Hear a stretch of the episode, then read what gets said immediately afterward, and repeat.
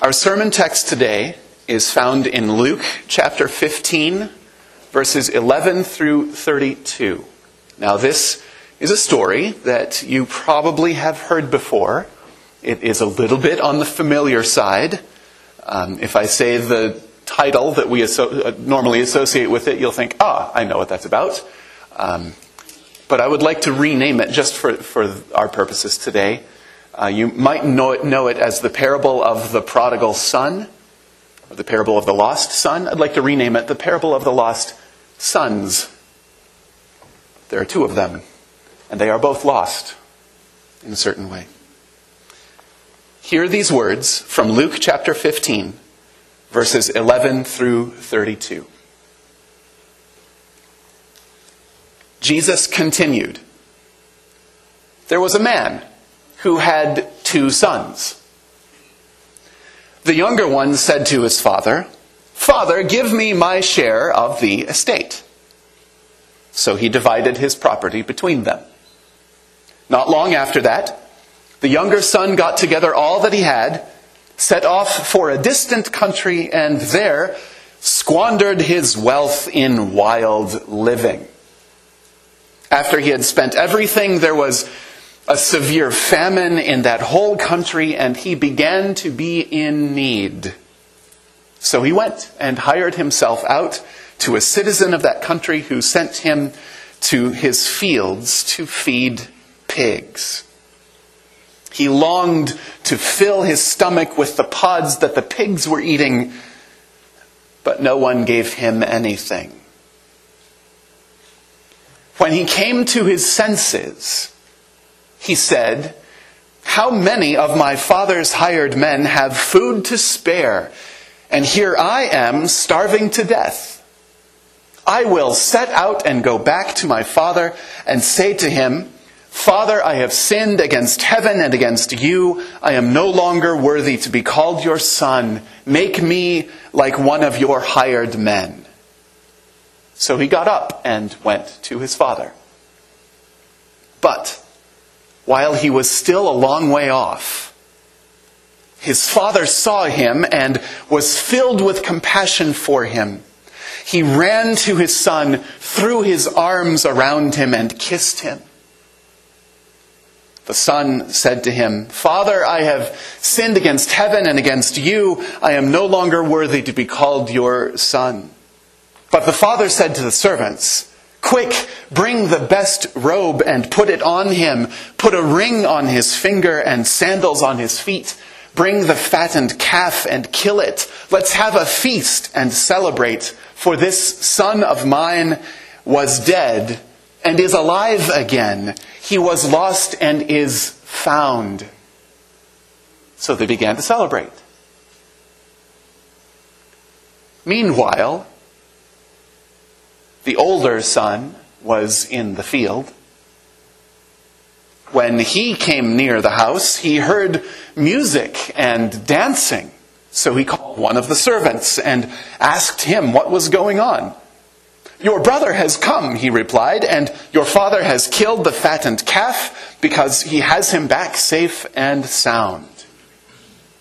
The older brother became angry and refused to go in. So his father went out and pleaded with him. But he answered his father, Look, I, all these years I've been slaving for you and never disobeyed your orders, yet you never gave me even a young goat so I could celebrate with my friends. But when this son of yours, who has squandered your property with prostitutes, comes home, you kill the fattened calf for him. My son, the father said, You are always with me, and everything I have is yours. But we had to celebrate and be glad because this brother of yours was dead and is alive again. He was lost and is found.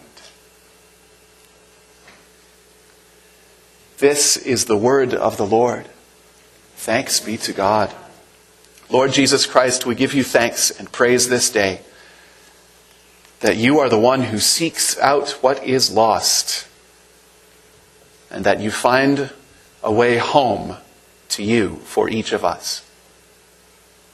Help us to find ourselves in this story and in the discussion that will uh, ensue here in the next few minutes. Help us to, to learn about ourselves and about how you have wired us and to see your image in each of us so that we might know our worth and our value, so that we might know that we are loved. Give us grace as we, as we walk through this text and through this time together in Jesus' name. Amen. We're beginning something new today, something that will carry us through the next three months. I hope uh, you saw the journals that were out on the table in the narthex. Um, these are for you to take and to keep. There is even a spot in the front cover where you can write your name. This belongs to you. And you may write in it and use it as you see fit. There are many copies out there in the narthex. Did anybody not get one of these and would like to have one right now? Don't be shy. We can have an usher run and get you one. It's all right if you do. Um, yeah, okay, Maggie, see, that's good. See, don't be, don't be afraid. It's all right. Yeah, these journals are what will guide us through the next three months September, October, and November um, in this time, in, in our space during this, this uh, sermon uh, portion of our service. A little bit about where these came from so you know the context.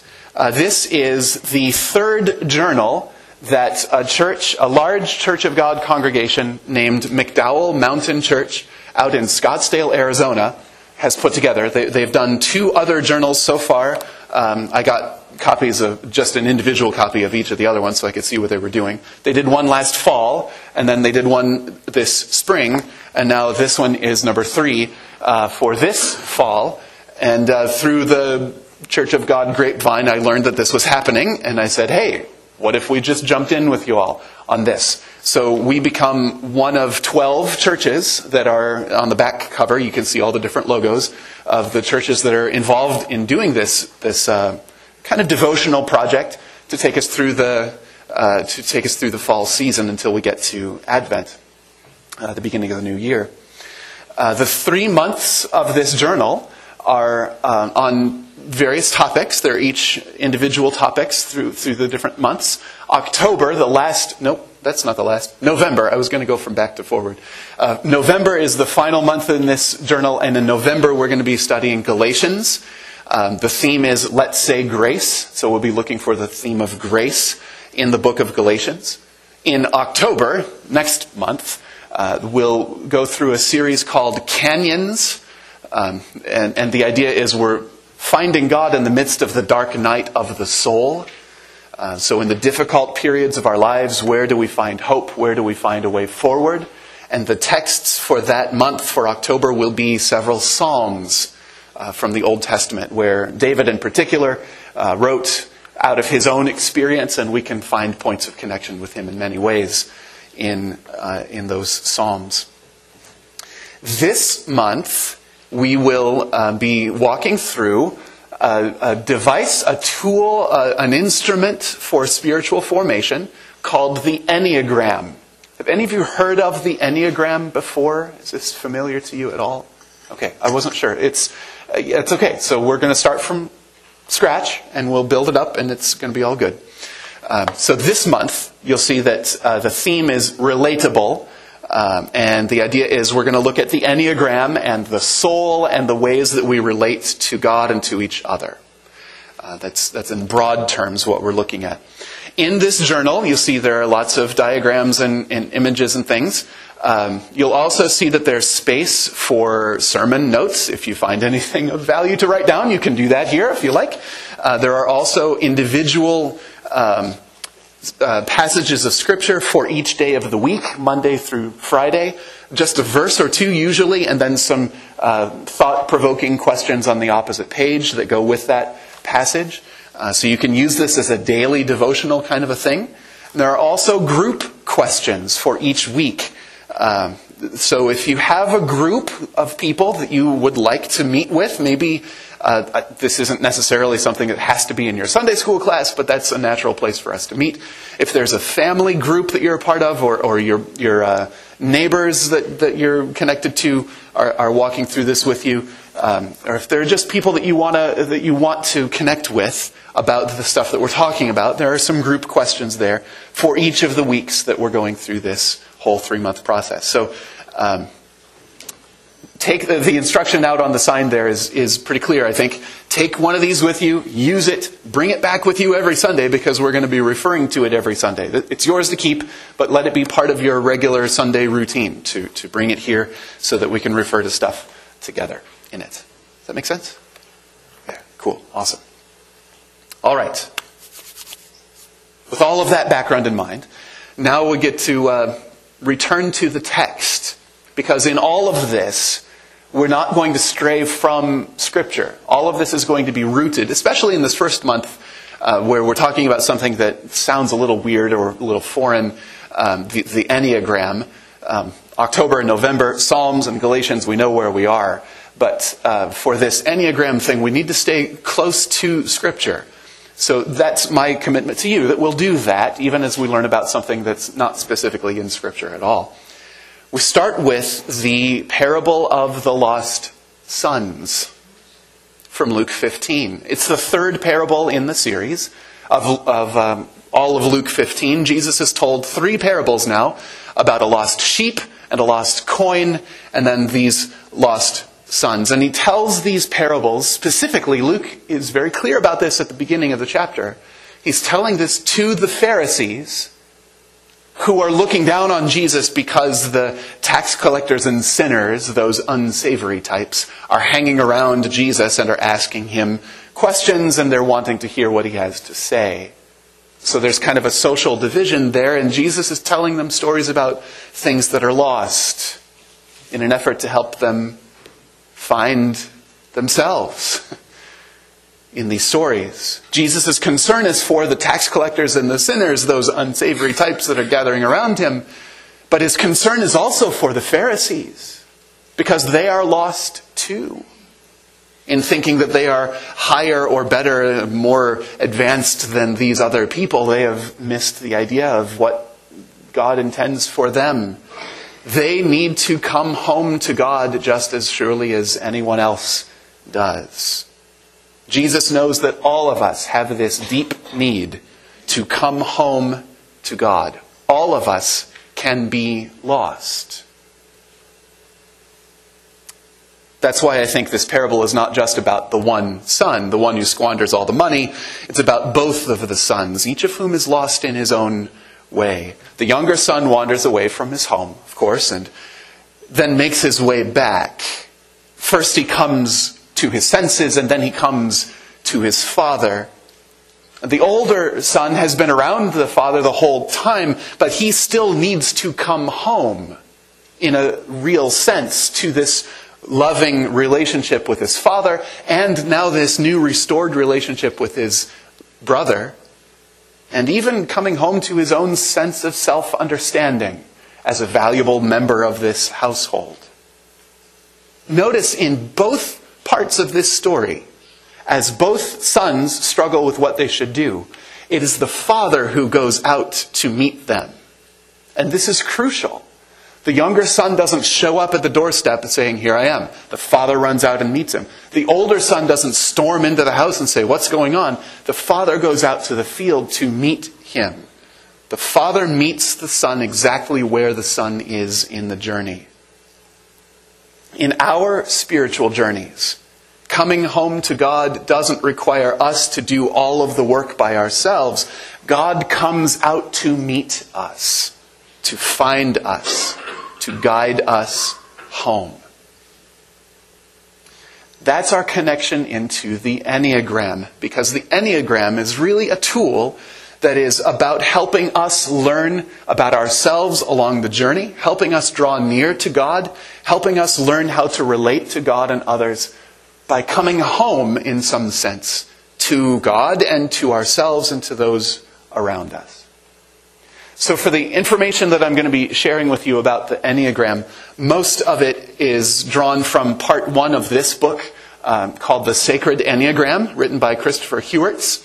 Um, the, the, uh, he and his wife, Phileena, run a, a, Christian organization in Oklahoma or Nebraska, somewhere mid, mid nation, um, where they're working for um, people to, to find space within their lives to experience God in a contemplative sort of way. Um, he wrote this book, and uh, there are a couple of other books about the Enneagram, but there are not that many, really, because it's a relatively new idea in our neck of the woods.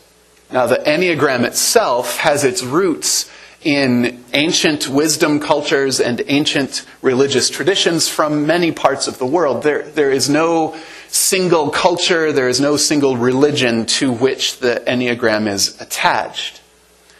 It has long standing roots, but it first showed up in Western civilization and Western cultures in, in a broad sense just 100 years ago in the, in the 20th century. In fact, the first Enneagram book that was published in English anyway in the West, uh, the, a book describing this topic was published just 35 years ago in 1984. So this is relatively recent stuff from our cultural perspective.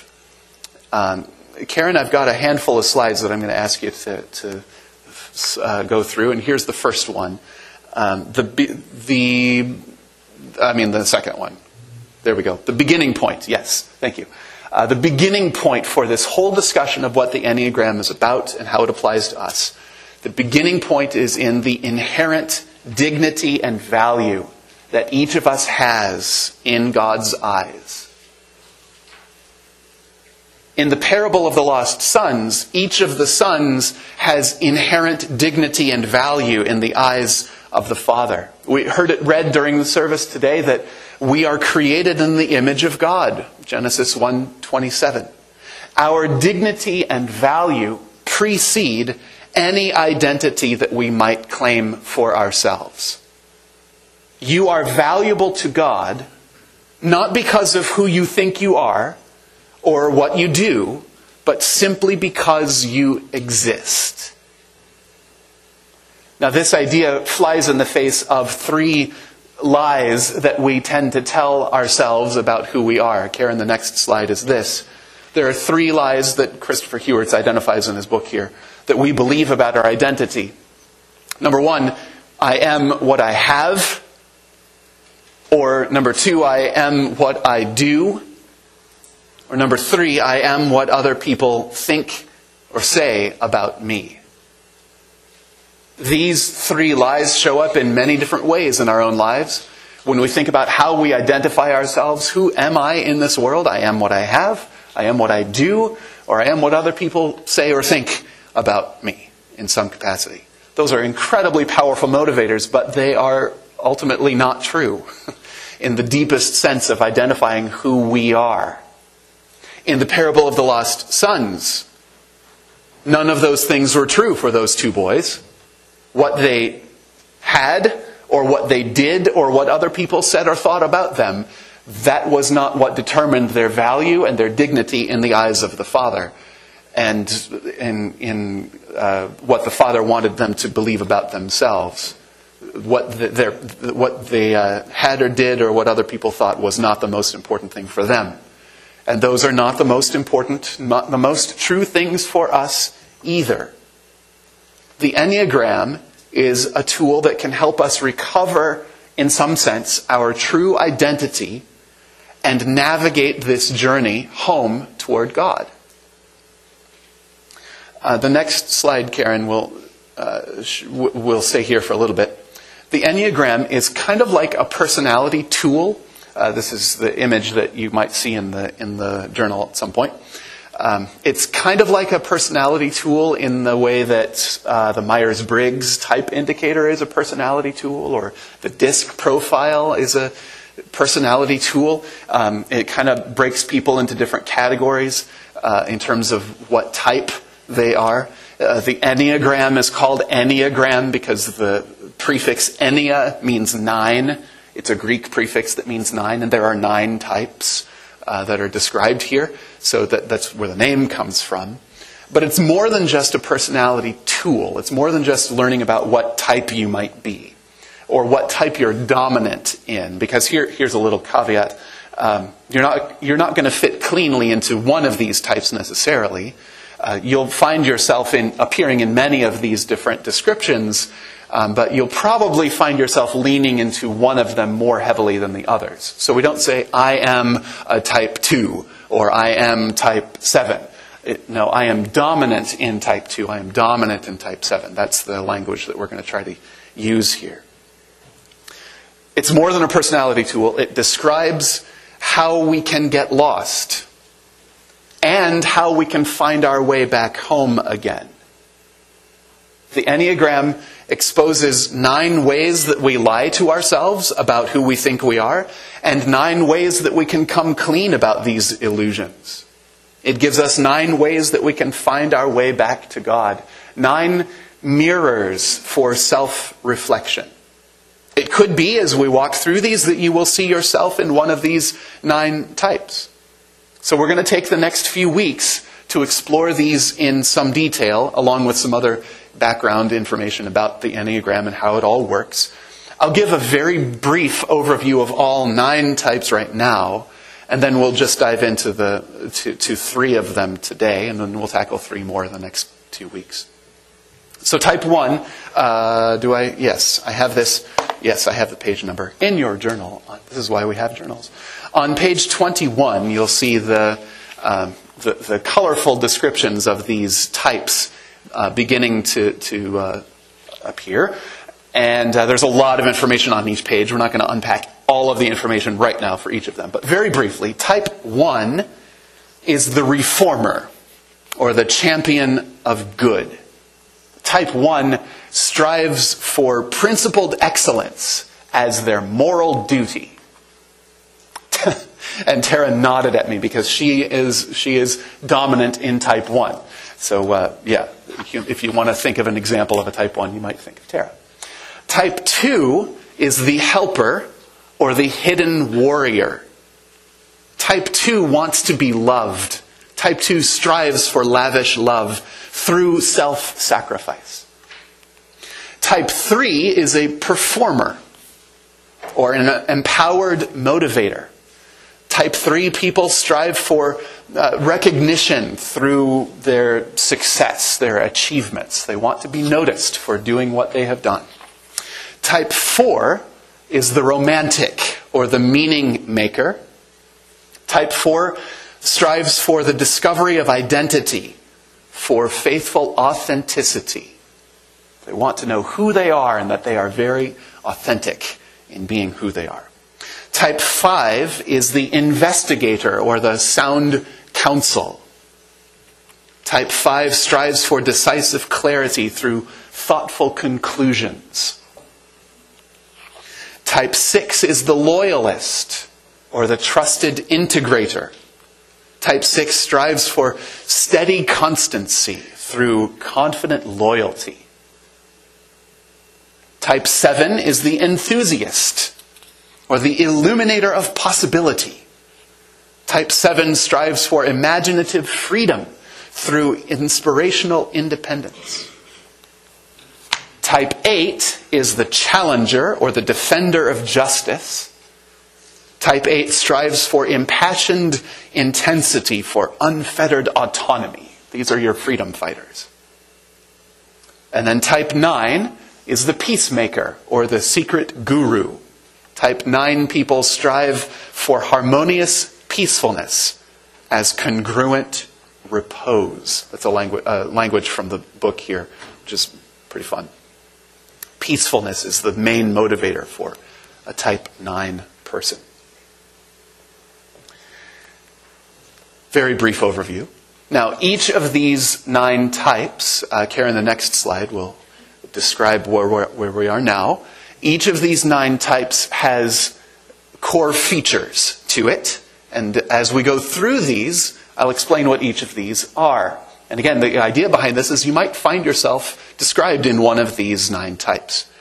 Um, each of these types is driven by a holy idea. Oops, I missed a sentence. I'll start back a sentence earlier. Each of these nine types has a core desire, right? And a core fear.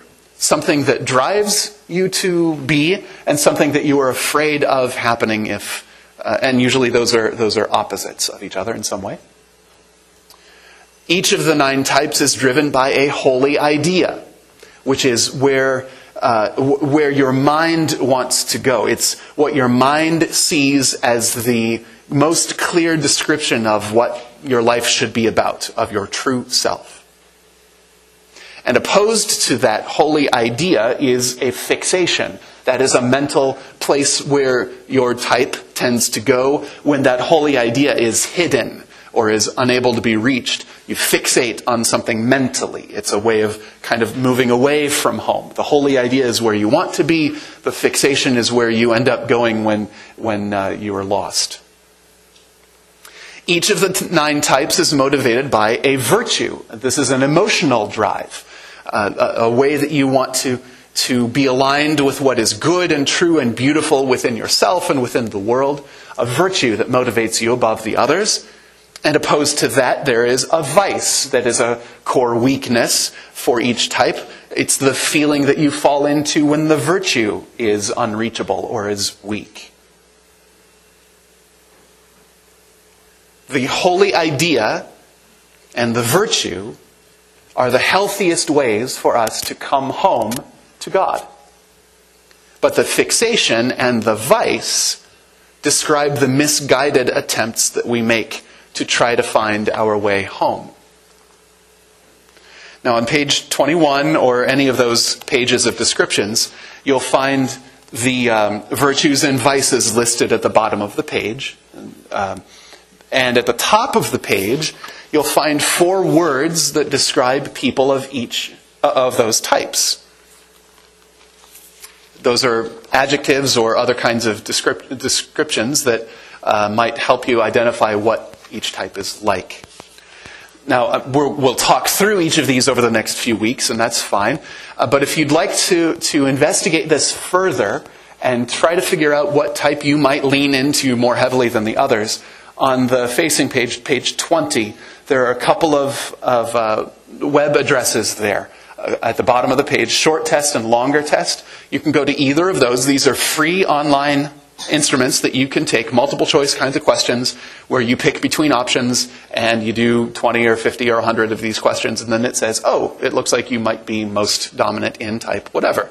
Uh, you could try these out and, and see what you think, and that might give you some direction in, in terms of what type you might be, um, might be leaning toward. One other piece of orientation, I want to flip back to page two and Karen, you can flip up to that uh, image as well. Uh, there is a pie graph sort of a thing on a page called the Enneagram Triads. Now, the Enneagram has nine types, and they are commonly listed in a circle like this, like you see on that, on that diagram, because each of the nine types tends to draw some of the characteristics from the types that are adjacent to it on either side as you go around the circle. Um, so you might be a type 3 and you might lean into type 4 a little bit.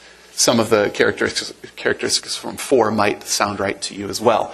Uh, or you might be type 3 and lean into type 2, uh, something like that. The triads that you see described there have to do with three different centers that we tend to rely on when we encounter new information or new circumstances or new situations. There's the feeling center, the thinking center and the instinctive center, or kind of the body or gut center. And those three centers, uh, all of us can operate out of, but we might tend to operate more out of one than the other two. And the types that are in those categories are, are types that operate more out of those centers. So today, what we're going to look at are the three in the feeling center the three types in the heart or feeling triad that have to do with uh, types 2, 3, and 4.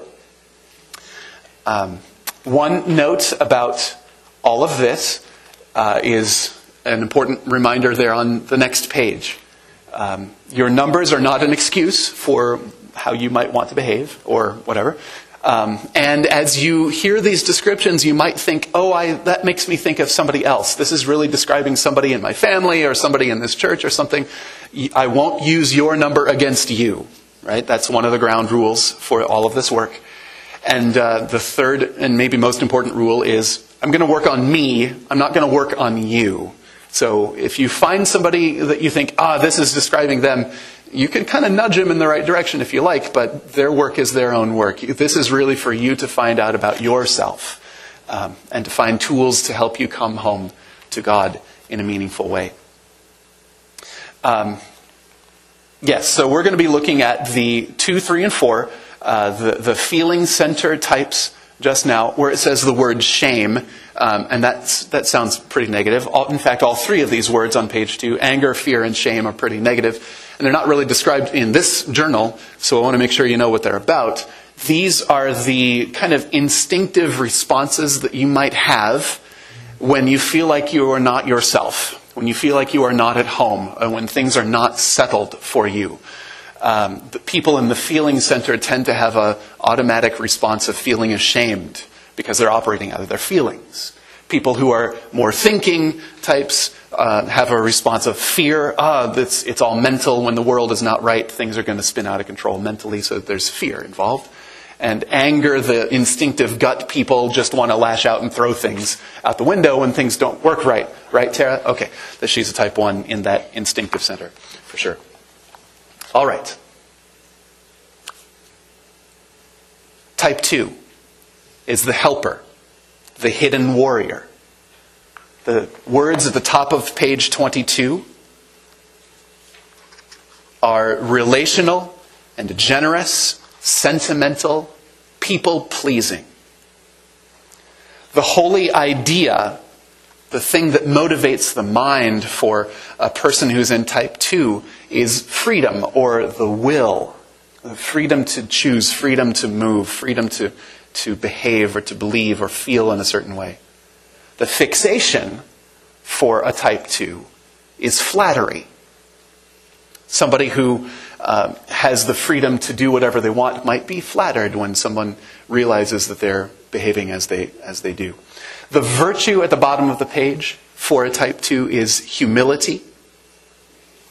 But the vice for someone in type 2 is pride. You see how those are kind of opposites of each other. Uh, the core desire for someone in type 2, you see this in the circle at the bottom left side of the page, bottom left corner. The core desire of someone in type 2 is to be loved. The core fear of someone in type 2 going around that circle is not being loved. And the core weakness is the vice, the core weakness is pride. If you are a type 2 kind of a person, it's important for you to remember the sentence that's inside that circle in the bottom left corner of the page, self care is important as you care for others.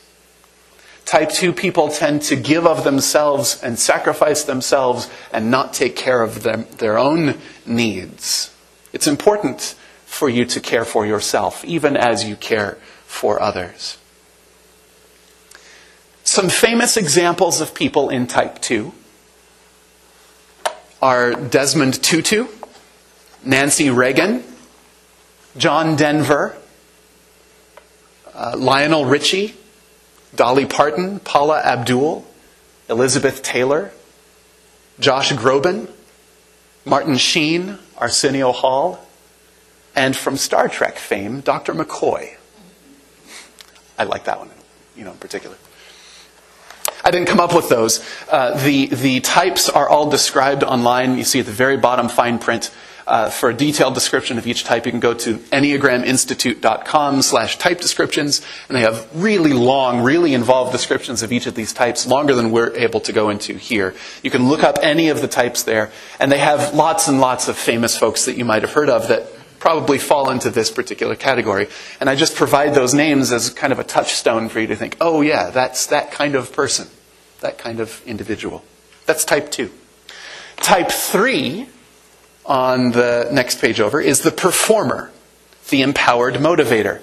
Type 3 is success oriented and pragmatic. They are image conscious, ambitious, adaptable, and motivated individuals. The holy idea for a type 3 is harmony or law or hope. But the fixation for a type 3 is vanity. They're so good at what they do. Look how good I am. They can achieve so much. Uh, the vanity can rise. The virtue for a type 3 is truthfulness, um, but the vice for a type 3 person is deceit. And that's a typo. There's no P in the word deceit. Deceit. But, oh well, that's okay. Uh, deception has a P in it, but deceit does not. Uh, does that say anything about my type? I don't know. Maybe it does. That's okay. Uh, that's fine. Um, the core desire for someone in type 3 is to feel valuable. But the core fear for a type 3 is feeling worthless. Notice it's feeling language, right? Feeling valuable. Type 2 is feeling loved. They're all operating out of that feeling center. Um, for someone who is in type 3, the sentence to remember that's important is this You don't need to impress God. type 3s are achievers. They want to conquer the world, they want to succeed at all they do. You don't have to impress God. God is not impressed by all of this success. That's, that's a good reminder. Some famous examples of type 3 individuals. Um, basically, any sports hero that you might think of is probably a type 3. Arnold Schwarzenegger is a type 3. Oprah Winfrey is a type 3. Carl Lewis, like I said, sports figures. Tiger Woods, Michael Jordan, type 3s. Whitney Houston, Justin Bieber, Taylor Swift, Lady Gaga, Will Smith. Um, if you know the TV show Glee, Rachel Berry from Glee is a type 3. She's got to achieve and succeed in everything that she does. That's type 3. Type 4, and this is the last one we'll look at today. Type 4 is the romantic or the meaning maker. Type 4s are sensitive or expressive. They are original, artistic, introspective, and intuitive. The holy idea that motivates a type 4 is personal uniqueness.